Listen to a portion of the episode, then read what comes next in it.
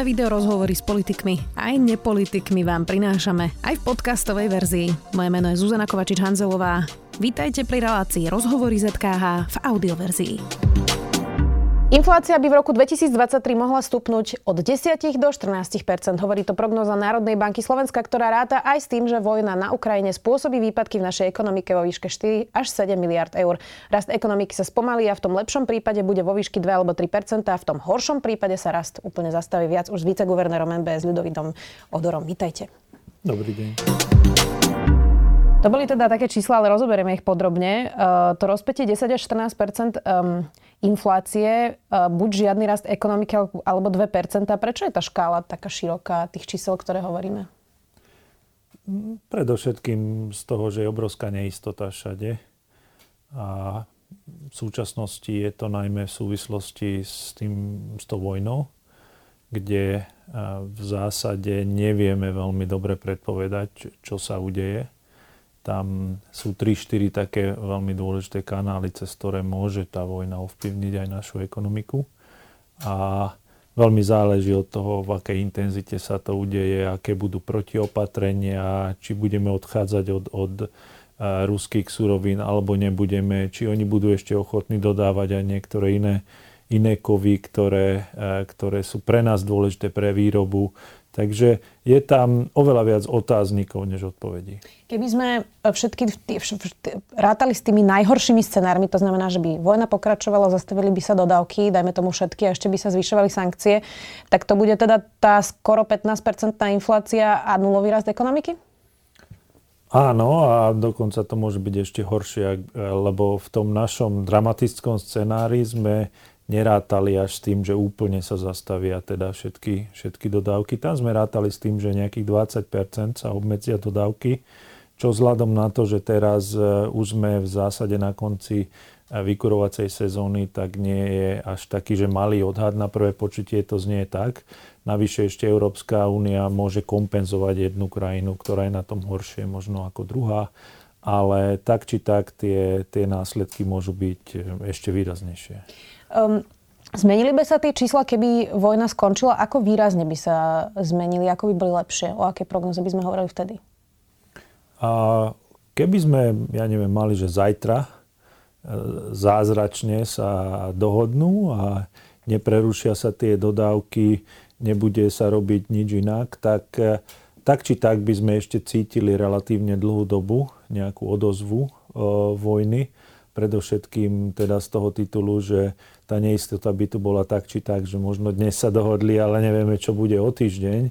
Takže tá neistota robí náklady v ekonomikách, aj keby teda vojna skončila, lebo ľudia, ktorí si pamätajú tú vojnu a že zrazu sa môže stať niečo, tak budú oveľa opatrnejší a, a budú možno zvažovať aj nejaké nákupy do budúcnosti, viac budú možno sporiť a budú, budú naozaj v takej tej e, defenzíve alebo jedným okom iba spať v noci. Takže to je, e, to je problém pre ekonomiku, aj keby sme že zajtra ukončili konflikt. K čomu by ste to prirovnali? Čo teraz čaká Slovákov alebo možno Európanov, nielen Slovákov? Ja som nad tým premyšľala, že ako sa vás spýtať túto otázku, že či to prirovnať možno k 90. rokom, keď ešte boli vlastne dvojciferné čísla na, na hypotékách, boli nízke mzdy, vyššie ceny, alebo či to uh, si mám predstaviť skôr ako 2008, keď bola veľká ekonomická kríza. Dá, dá sa to vôbec k niečomu takémuto prirovnať? Tak samozrejme tie príčiny sú iné a tie mechanizmy sú trošku iné. Ak by sme sa bavili len vlastne o tej inflácii Skôr a že čo by... Na, na, na ľudí, až Áno. nie tak až pre príčiny. Áno, tak z toho pohľadu možno skôr tie roky okolo roku 2000, 2001, 2002, kedy najmä tie regulované ceny sa výrazne zvyšovali. Ja si pamätám, keď, keď som prišiel vôbec ako čerstvý analytik do komerčnej banky a prvá mola, moja úloha bola predpovedať infláciu na ďalší rok, tak vtedy ešte presne si pamätám to číslo, tak som hovoril, že to bude niekde na úrovni 14,2. Takže to, to boli presne takéto časy, kedy a práve kvôli energiám rástli, uh, uh, rástli ceny. Samozrejme neznamená to nejakú katastrofu, že prepadne úroveň spotreby o 20-30% vôbec nie, ale dá sa, dá sa akože pri tých efektoch na domácnosti porovnať zhruba na to obdobie 99, možno 2000, 2001. V dôsledku vysokých cien sa na Slovensku po 9 rokoch znížia reálne mzdy, od ktorých sa vlastne odvíja životná úroveň. E, väčšina ľudí sa s tým, alebo teda nejaká časť ľudí sa s tým vyrovná. Najhoršie budú na tom ale najchudobnejší. Tam môžeme rátať matky samoživiteľky, ľudí na dávkach hmotnej núdzi a mnohopočetné rodiny, niektorých dôchodcov, ktorí majú stále ešte veľmi nízke dôchodky. Na niekoho som ešte zabudla v tomto výpočte? Ako v zásade to sú tie najzraniteľnejšie skupiny, áno. U nás zatiaľ nemáme ani funkčný príspevok na bývanie, na rozdiel od Českej republiky. U nás ho poberá dosť veľa málo, dom, teda dosť málo domácností, navyše len tie, ktoré sú v motnej núdzi. Toto by bol nástroj, ktorý by vedel reálne pomôcť, ktorý sme mali mať prepracovanejší presne pre takéto situácie? Ako podľa mňa ten základný nástroj, ktorý je, je valorizovať dostatočne tie dávky, ktoré dostávajú práve tieto najzraniteľnejšie skupiny. To znamená, že niekedy sa to robí s časovým e, posunom, to znamená, že ak vyskočí inflácia, tak o rok možno sa to prejaví v tých dávkach. Toto treba urobiť oveľa skôr, aby, aby vlastne... A potom možno v ďalšom období postupne bude možné rátať aj s menšou valorizáciou, ale naozaj potrebné ochrániť eh, tie skupiny obyvateľov, ktoré sú na tom najhoršie. Čo sa týka akože špeciálnych príspevkov na bývanie, podľa mňa tam je naozaj naozaj dôležitá vec, v akej situácii tá, tá rodina žije, takže tam ten príspevok má zmysel dávať e, tam, kde, kde je to potrebné. Nie je problém to, že napríklad ten príspevok na bývanie naozaj e, nemôžu dostať niektoré matky samoživiteľky, keďže pracujú a nemajú dávku v motnej núdzi, že by to naozaj nemalo byť viazané iba na tých najchudobnejších, ale vlastne zachytávať aj tých tesne pred tou hranicou, keď potom už spadnú dole. Nemalo by to byť takto? To, to už záleží od toho, že kde, kde dáme tú hranicu a aký príjem budeme považovať za, za dostatočne nízky na to, aby sme tých ľudí kompenzovali. Viem, viem si predstaviť e, aj, aj také riešenie, aké hovoríte, ale to úplne základné riešenie je pomôcť s valorizáciou dávok pre tých najzraniteľnejších. Okolité krajiny, hoci treba povedať, že viaceré boli pred voľbami, znižovali DPH, ale to pomáha plošne ľuďom aj takým, ktorí majú nadštandardné príjmy. Čo teda robiť? Lebo už prešiel mesiac, čo debatujeme, zatiaľ sme výsledok v koalícii ešte nevideli. Čo by teda podľa vás mala vláda robiť? Ja by som ako prvý krok určite robil to, čo som hovoril v predchádzajúcom v predchádzajúcej odpovedi, že predsunúť tie valorizácie dopredu, aspoň, ja neviem, výraznejšiu časť toho, čo by nás čakalo od januára budúceho roka urobiť už teraz. A, ale ja nemám rád práve tie plošné riešenia, lebo sú pre nás extrémne drahé, ako keby sme znižovali napríklad e, DPH alebo nejakú spotrebnú daň, tak to sa dotýka aj ľudí, ktorí majú vyšší príjem. Takže tam tá efektivita je nízka. Ale tu je ešte jeden rozmer, ktorý je podľa mňa zaujímavý a treba o tom hovoriť viac a to ten európsky rozmer. Lebo aj pri nejakej väčšej solidarite, aj e, pri jednotnom prístupu je, je možné trošku brzdiť ten e, nárast cien a, a možno menej tie dopady, teda tie dopady budú menšie pre tie krajiny, ktoré sú naozaj že 90% závislé od, od nejakej komodity z Ruska. Môže zasiahnuť centrálna banka a má to vôbec zmysel, keď tá inflácia je v podstate celosvetová, globálna? Predpokladám, že nejakými zásahmi asi úplne nevie zasiahnuť centrálna banka, alebo sa milím? Centrálna banka má takú, že psiu povinnosť e, e, bojovať proti inflácii a vie to urobiť efektívne vtedy, ak tá inflácia vychádza znútra ekonomiky. To znamená, že z nejakého dôvodu ľudia veľa míňajú, firmy veľa investujú, veľa peňazí je v tej ekonomike, tak vtedy vie centrálna banka relatívne účinne zakročiť. Ak tá inflácia súvisí s tým, že je vojna, alebo súvisí s tým, že nejaká komodita na svetových trhoch je drahá, tak eh, tie naše možnosti sú značne oklieštené voči čomu sa dá bojovať, to sú také už, hovoria sa tomu, že sekundárne efekty, ale vidíte aj okolité krajiny, ktoré veľmi dramaticky zvýšili úrokové sadzby za posledné obdobie, stačí sa pozrieť do Čiech, tak tá inflácia je ešte vyššia ako u nás. Takže nejaké zázračné riešenia tam neexistujú a práve preto hovoríme, že keďže nevieme zakročiť účinne na tom ročnom horizonte, a proti tomu, aby sa ceny zvyšovali, tak musíme rozmýšľať o tom, ako kompenzovať ten nárast cien pre tých, ktorých sa to najviac dotýka. Mám takú neekonomickú otázku. Nie sme trochu rozmaznaní v Európskej únii, pretože to, čo sa deje na Ukrajine, napríklad pre niektoré africké štáty, znamená hladomor. Uh, my sa trochu musíme uskromniť a možno dať lepšie dávky ľuďom, ktorých to naozaj zasiahne za cenu toho, že máme nejaké princípy proste teraz počas vojny, e, ktoré, ktorú teda jasne rozputalo Rusko, myslím si, že tam nie je žiadna pochybnosť, je to celkom čiernobiele, tak nie sme trošku príliš komfortní a ne, ne, neschopní si ukrojiť ako keby z tej vysokej životnej úrovne, ktorú v Európe máme? Ja som, ja som to komentoval nedávno tak, že sme dostali vlastne e, dve faktúry. Jedna faktúra je za e, tie klimatické zmeny a druhá faktúra je za náš slobodný spôsob života, ktorý tu žijeme v Európe. A naozaj tú cenu niekto bude musieť zaplatiť. Akože nedá sa tú faktúru nezaplatiť. Otázka je, kto to bude platiť a v akej miere. Zatiaľ tie čísla sú také, že ak naozaj e, máme taký, že globálnejší pohľad a nie len na naš, našu životnú úroveň, ale si predstavíme, kde sme boli, ja neviem, pred 20 alebo 25 rokmi, tak táto cena za tú vojnu nie je nejaká extrémne vysoká, ak teda, ak teda bránime nejaký ten náš spôsob života, ten západný spôsob života. Dôležité je, ale aby tá faktúra nedopadla zle práve na tie najhoršie alebo najnižšie príjmové skupiny. Ale samotná faktúra nie je až taká, že likvidačná pre našu ekonomiku pri súčasných prognózach. Mne inak mnohí aj ľudia zo strednej a vyššej vrstvy hovoria, že sa obávajú také vysoké inflácie, majú z toho teda nejaký typ strachu, hoci pre nich to možno bude znamenať menej luxusnú dovolenku, keď to tak ako možno trochu zvulgarizujem.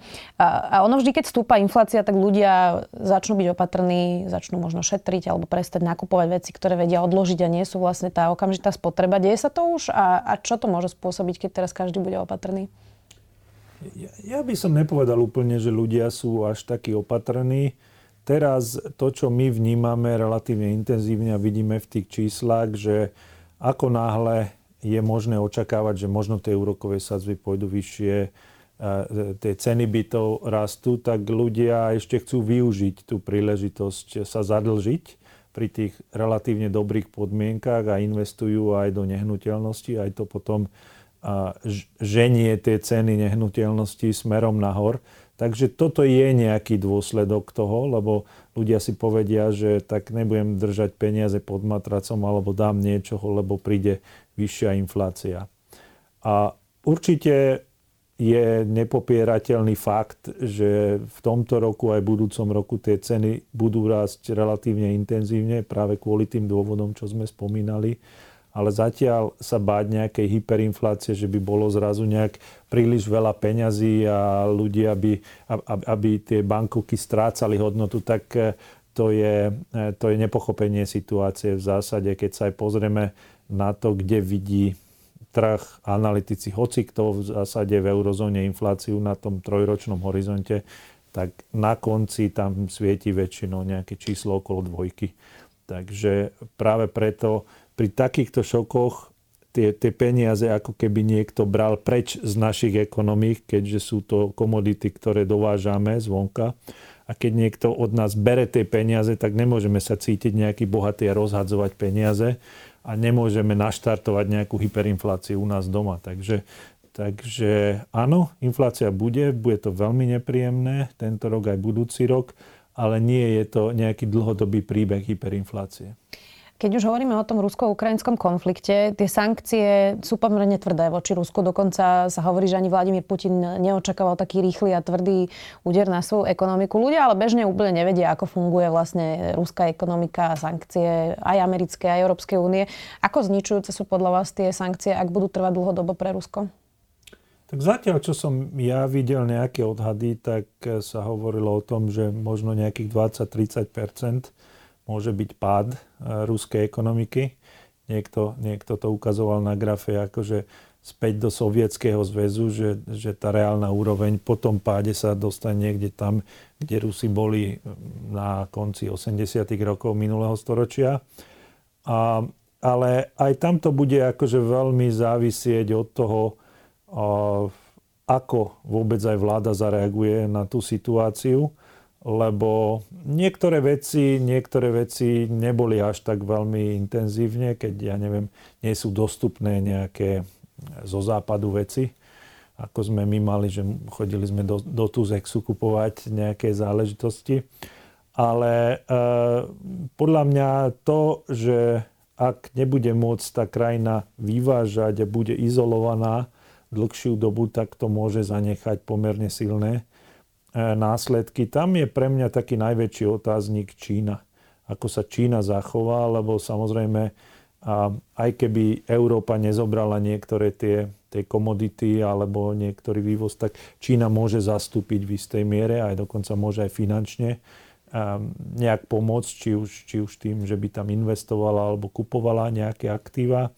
Takže E, zatiaľ by som povedal, že som veľmi zvedavý na to, ako v konečnom dôsledku Čína zareaguje, ak ešte prídu aj kvôli tým posledným udalostiam tvrdšie sankcie z Európy aj, aj zo Spojených štátov. Prichádzajú utečenci, my sme to už v tomto štúdiu niekoľkokrát spolu rozoberali a práve únik mozgov je teda vážna téma, ktorej by sme sa asi mali viacej venovať. E, toto by mohla byť príležitosť pre Slovensko a zatiaľ to vyzerá, že možno trochu premarnená, lebo väčšina teda odchádza ďalej, na Slovensku zostáva najmenej z toho počtu vlastne, kam Ukrajinci utekajú. A my sme vlastne v tomto šate nič e, oproti ak sa milím, neurobili, aby sme prilákali lekárov, sestry, vysokoškolákov, tých študentov napríklad, ktorí utekali, ITčkárov, my vlastne len tak stojíme a pozeráme, že kto prechádza a, a kto zostáva, nie? Nie, nie celkom, ale nie ste ďaleko od pravdy, by som povedal, že sú nejaké malé svetielka pozitívne, že sa ponúkajú nejaké štipendia, sa, sa ponúkajú a aj nejaká práca sa ponúka, ale ako keby sme v tom nemali taký, že ozajstný systém a, a je to skôr ako výnimka než pravidlo. A a to je, to je dosť e, smutné. Samozrejme, úplne chápeme to, že tá prvá vlna utečencov, tá súvisela predovšetkým s rodinami inde. A v tej druhej vlne teraz sme videli predovšetkým matky, matky s deťmi, keď sa pozrieme na to, že ako vyzerá veková štruktúra, tak z toho jasne vyplýva. My čakáme, že e, možno 18 e, tých, čo požiadajú vlastne o nejaký pobyt na Slovensku, že nájde si aj nejaké uplatnenie, ale my musíme byť oveľa proaktívnejší. My musíme, alebo mali by sme v tejto situácii naozaj aktívne aj vyhľadávať niektoré možnosti. A chápem aj to, že v niektorých prípadoch hovorí sa predovšetkým o tom IT sektore, kde samozrejme väčšia zastúpen, viac sú zastúpení muži a ešte teda bojujú viacerí z nich, ale podľa mňa by sme mali mať tú ponuku na stole, a, lebo veľmi veľa aj zahraničných firiem odchádza z tých trhov Ruska aj z Ukrajiny a to je obrovská príležitosť aj, aj pre nás, aby sme pritiahli tie mozgy z východu, keď už naše mozgy odchádzajú na západ. Čím? Ujedno, e, nejak, nejak zjednodušiť celý ten proces, proaktívne ponúkať možno nejaké príspevky pre takýchto ľudí, alebo čo sú tie nástroje, ktorými vlastne prilákať e, tú inteligenciu alebo tú, tú pracovnú silu, ktorá je proste sofistikovanejšia? Ako ono to, ono to musí byť taký komplexný produkt. To znamená, že aby ten človek nemusel tu krvopotne hľadať nejaké možnosti, kde sa vie zamestnať. To znamená, že, že na jednom mieste vie, aké sú otvorené pozície, čo môže získať e, tá firma od štátu, či má kde bývať, či existujú školy, škôlky pre deti, ak by prišiel s rodinou. Takže ono, ono to je na, naozaj tak, že ak chcete dobrého zamestnanca získať, a teraz nehovorím, že zo zahraničia, vôbec vo všeobecnosti, tak už v súčasnosti nehovoríme len o plate, ale hovoríme o, aj o tých životných podmienkach. Či je tam, ja neviem, nemocnica blízko, ako, ako to tam vyzerá. Že my musíme trošku tak viac strategickejšie uvažovať, nie len tak, že veď možno niekto sa tu zastaví a opýta sa, že či nemáte nejakú robotu. Že to nie je taký najlepší príklad, ako, ako ísť dopredu. No to všetko, čo ste vymenovali, teda napríklad tie škôlky, my momentálne ani tým, ktorí už prišli a sú tu, tie matky, nevieme zabezpečiť dostatok miest v škôlok. Teraz ste povedali bývanie, máme obrovský problém s bývaním, hlavne teda v Bratislave aj v Košiciach, kde najviac zostávajú logicky práve utečenci. Potom ste povedali zdravotníctvo, tak dobieha nás vlastne opäť raz všetko, čo sme zanedbali? Inak, sa to, inak to skončiť aj nemohlo. To znamená, že všetky tie bolavé miesta, ktoré sme mali aj doteraz, tak teraz sa ukazujú ešte výraznejšie. To znamená, že aj zanedbané školstvo, zanedbané zdravotníctvo, to, to, to všetko nie sú témy, ktoré, ktoré sme začali teraz rozoberať, ale to, to, to je naozaj dlhá doba o tom, že málo si vážime talent, málo si, málo si vážime zdravie, tu na Slovensku a všetko možné je priorita, len naozaj ľudský kapitál veľmi nie. Priznám sa, že ma e, zaujalo, že už som od troch rôznych učiteľov, ktorí učia ukrajinské deti, ktoré sem už prišli, počula, že sú uh, lepšie vzdelané tie deti, ktoré sem prichádzajú. Uh, a my máme takú stále utkvelú predstavu o tých Ukrajincoch, že to sú nejakí východní chudáci, keď to tiež poviem opäť tak trošku, trošku vulgárne, že to je nejaká zaostalá krajina. A hlavne to ja hovoria, ktorí tam nikdy neboli, ale oni urobili za posledných 8 rokov veľkú cestu aj v rôznych reformách, aj v digitalizácii, IT službách teraz prichádzajú deti a vedia lepšie matematiku, napríklad, že sú na vyššej úrovni, um, tak to by nám tiež mohlo asi dať zrkadlo, nie? Áno, ja mám dokonca tú istú skúsenosť, e, nie síce e, z Ukrajiny, ale z Bieloruska, že, že z hodokolností poznám nejakú rodinu a, a hovorili, že dcera, dcera sa čuduje, že ako nemôžu chápať také jednoduché veci. Samozrejme to vždy môže byť len jediný prípad, ale zase čo sa týka systému, a oni mali pomerne tvrdý systém zameraný aj, aj na matematiku, aj preto napríklad e, sú silné komunity, aj, aj IT, aj na Ukrajine, aj, aj iných vedcov. Takže práve preto my by sme, my, ako naozaj máme teraz šancu urobiť e, taký ten pohostinný krok, že pozrite sa, ak teda hľadáte niečo v IT alebo v tých eh, modernejších vedách, tak Slovensko môže byť pre vás dobrá alternatíva. Nie je ďaleko od jazykovo začiatku, príbuzné. áno, jazykovo príbuzné. Takže eh, áno, treba si vyhrnúť rukavy a, a urobiť všetko preto. Záverečná otázka. Čo by ste teraz odporúčili tým, čo nás pozerajú? Ako sa najrozumnejšie správať keď ich možno vystrašila 15-percentná inflácia, aj tá neistota na ekonomických trhoch, tak, tak, tak čo rozumné robiť? Dajme tomu modelová situácia, mám nejaké úspory, nie veľa, ale mám nejaké úspory na účte možno, mám hypotéku, som taký, taký bežný občan, čo, čo by som mal robiť? O, musím povedať, že nejak veľa zázračných riešení tam nie je. A ja práve preto väčšinou hovorím, že úplne kľúčové je vždy sa starať pravidelne o, o, aj o finančný majetok, aby, aby nás potom takéto uh, prekvapenia veľké, uh, aby nezrujnovali. A práve preto napríklad, ak niekto aj dlhodobo sporí na niečo, tak musí odkladať postupne a, a vyberať si aj alternatívy, ktoré majú šancu poraziť tú infláciu na tom dlhodobom horizonte. Takže tam e, určite e, tí, ktorí mali akcie viac zastúpené za posledných 20-30 rokov, tak e, majú, majú pochopiteľne menší problém. Čo sa týka tej hypotéky, tak tam možno uvažovať o tom, čím dlhšiu fixáciu urobiť, aby sme v týchto neistých časoch zafixovali tú sumu, ktorú platíme, aby, aby potom neprišli nejaké negatívne prekvapenia pre nás. A pochopiteľne to, čo, to, čo je vždy e, dôležité, ale te, teraz môže byť ešte viacej dôležitejšie, že mať, mať k dispozícii nejakú finančnú rezervu na ja neviem, 3 až 6 mesiacov pre e, naozaj nečakané veci, či už to je e, faktúra za plyn, elektrínu alebo niečo podobné.